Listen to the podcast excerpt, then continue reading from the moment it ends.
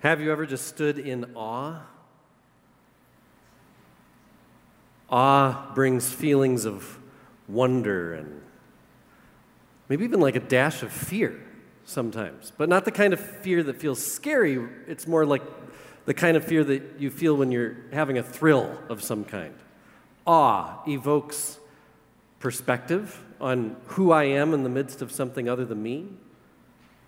It's reverential, it's inspirational, it's awesome, but way better than awesome. True awe, like, I want you to think about somewhere it's happened to you. Why there, do you think? Like, what about that place or that moment? Because sometimes it's not just associated with a place, but maybe it was a, a moment in your life where awe just overcame you. 17 years ago, today, that one was born. And now she's singing in our praise band. I remember first child feeling awe. Maybe there's a, a place or a time in your life that you have felt that feeling. Why there? Why then? Maybe it was the sheer size of the place or the scale of the moment. You know, like standing at the edge of the south rim of the Grand Canyon, it's so vast, right? Or maybe you've had the joy of gazing into the cosmos from a very dark place where there aren't any lights to pollute the view. I think of Sugar Creek Bible Camp. That is such a place, and on a clear night, you can look right into the Milky Way. You can see planets shining, maybe even catch a meteor or two showering down in a fiery blur, and it can make you wonder like, how insignificant am I after all?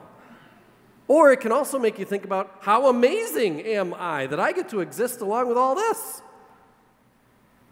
But nature isn't the only place we can feel this way. Awe may come over us at a museum. You know, I remember being at the National Air and Space Museum when I got to see with my own eyes the first airplane, the 1903 Wright Flyer. And not far away from it was the Apollo 11 command module that just 66 years later went to the moon and back. It was awesome. I also remember going to the Rock and Roll Hall of Fame Museum a few years back in Cleveland. I was just kind of floating around, taking in, you know, Elvis stuff over here and Beatles stuff over there. And I remember walking around uh, a corner and I saw one of my goddaughters who we were traveling with, and all I saw was her face. You know why she looked like that? Because she was standing in front of a black lace catsuit and Louis Vuitton boots that were once worn by Taylor Swift. Woo! I mean, pretty crazy. It's like she herself had been to the moon and back. I mean, she was just. It's kind of strange, right? That the same feeling evoked by millions, trillions of stars and a seemingly endless universe, that same feeling could come by standing in front of a black lace catsuit? I'm going somewhere with this. In Matthew and Luke's Gospels, Jesus says, Where your treasure is, there your heart shall be. When and where we feel awe reveals where our hearts truly are. Notice Jesus claims our hearts don't control us as though we can't help how we feel about this or that or how strongly we feel about it. Instead, Jesus says that where you put your treasure, that's where your heart's going to go. Our treasure can direct our hearts. And by treasure, he doesn't just mean money. We treasure our time, our reputation, our purpose. So if I put my precious time, for example, into following a certain football team or scrolling through pictures that tell me I should look a certain way, or, or if I spend my time listening to a certain band, then guess what? That's where my heart goes. My heart follows my time. I start to care a lot about that team. I start to care a lot about those looks. I start to care a lot about that band. Money works that way too, of course. Spend a lot on my car, spend a lot on my clothes. I start to care more about my car and about my clothes. Like Dave Ramsey says, he says, I can tell you what you really care about. Just show me your calendar. Show me where your money's gone in the last few months. That's where your heart is.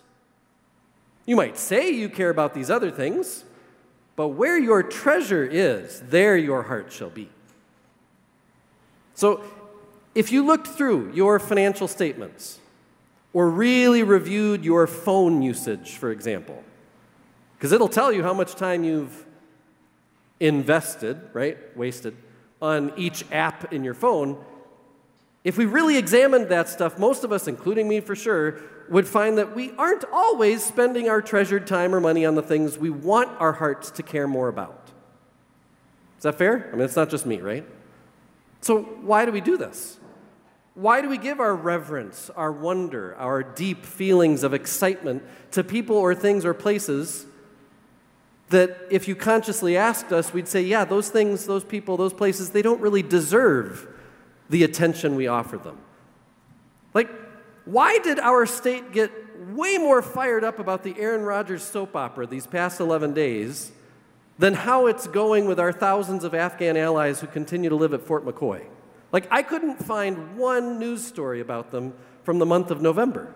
And I was looking. Now, I'm not the master of search words and whatever, but I couldn't escape seeing or hearing about Aaron Rodgers. Why do we give our attention and sometimes our awe to things that don't deserve it?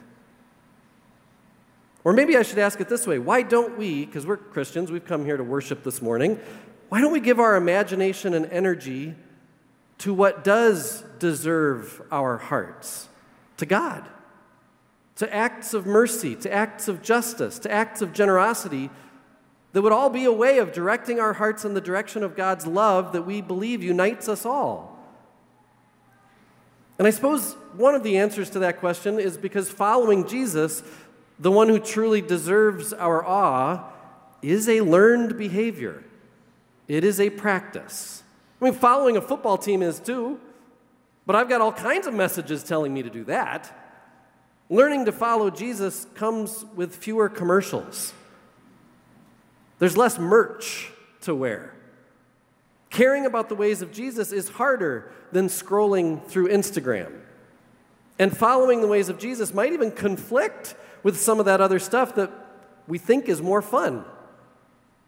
So, at this point in the Gospel of Mark, Jesus has been teaching in the Jerusalem temple itself. Large crowds are listening to him, and they're listening to him answer tough questions from the powerful people in charge, the Pharisees and the Sadducees. Recently, like very recently at this point in the gospel, Jesus has warned everyone there, saying, Beware of the scribes, these Pharisees and Sadducees, for they look to for they like to look good and have the best seats in public places and be noticed when they're out and about. They like to ham it up when they pray. They're phony. They devour widows' houses, Jesus said. Then Jesus highlights the faithfulness of a widow who gives everything she has as an offering to the very temple those phonies operate. And after all that, after trying to make it clear that the, the powerful have gained their power in selfish, unethical ways, Mark tells us this story we just heard for today. As Jesus came out of the temple, so he's just been saying all these things that probably didn't go over real well with the powers that are. As he comes out of the temple, one of the disciples says to him, ah, Look, teacher, these are amazing. What large stones, what large buildings. Wow. It's like Taylor Swift has taken center stage for this disciple. This disciple stands in awe of a wonder of the world for its time and really for all times.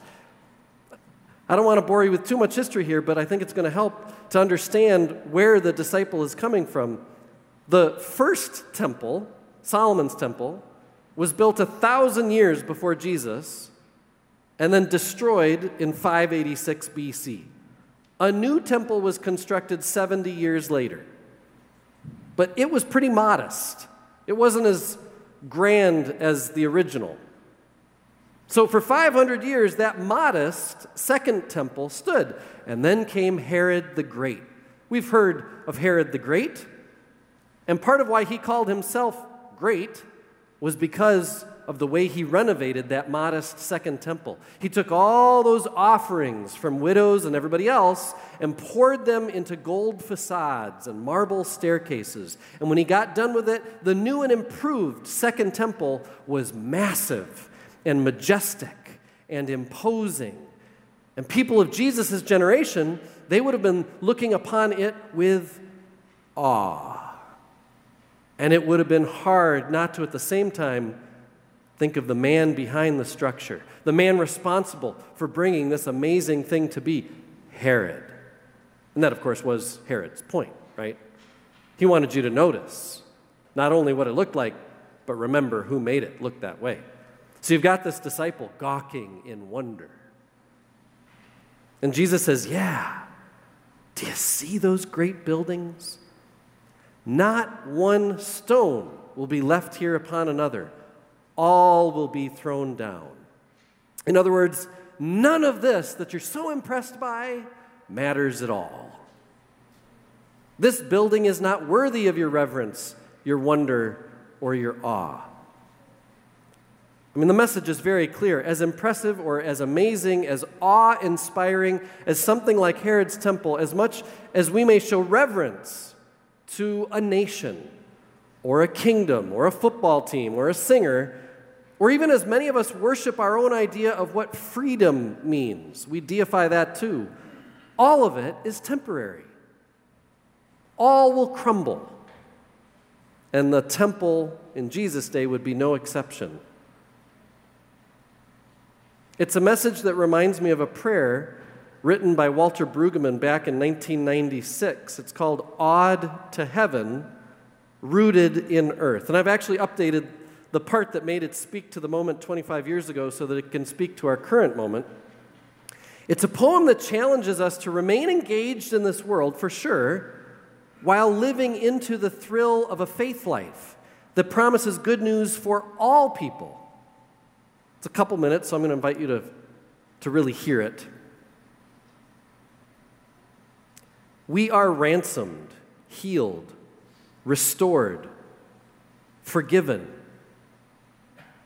We flip off this series of words too readily, but they are precious words to us because they tell the whole tale of our life, and we savor them ransomed, healed, restored, forgiven, made new, made innocent, made possible.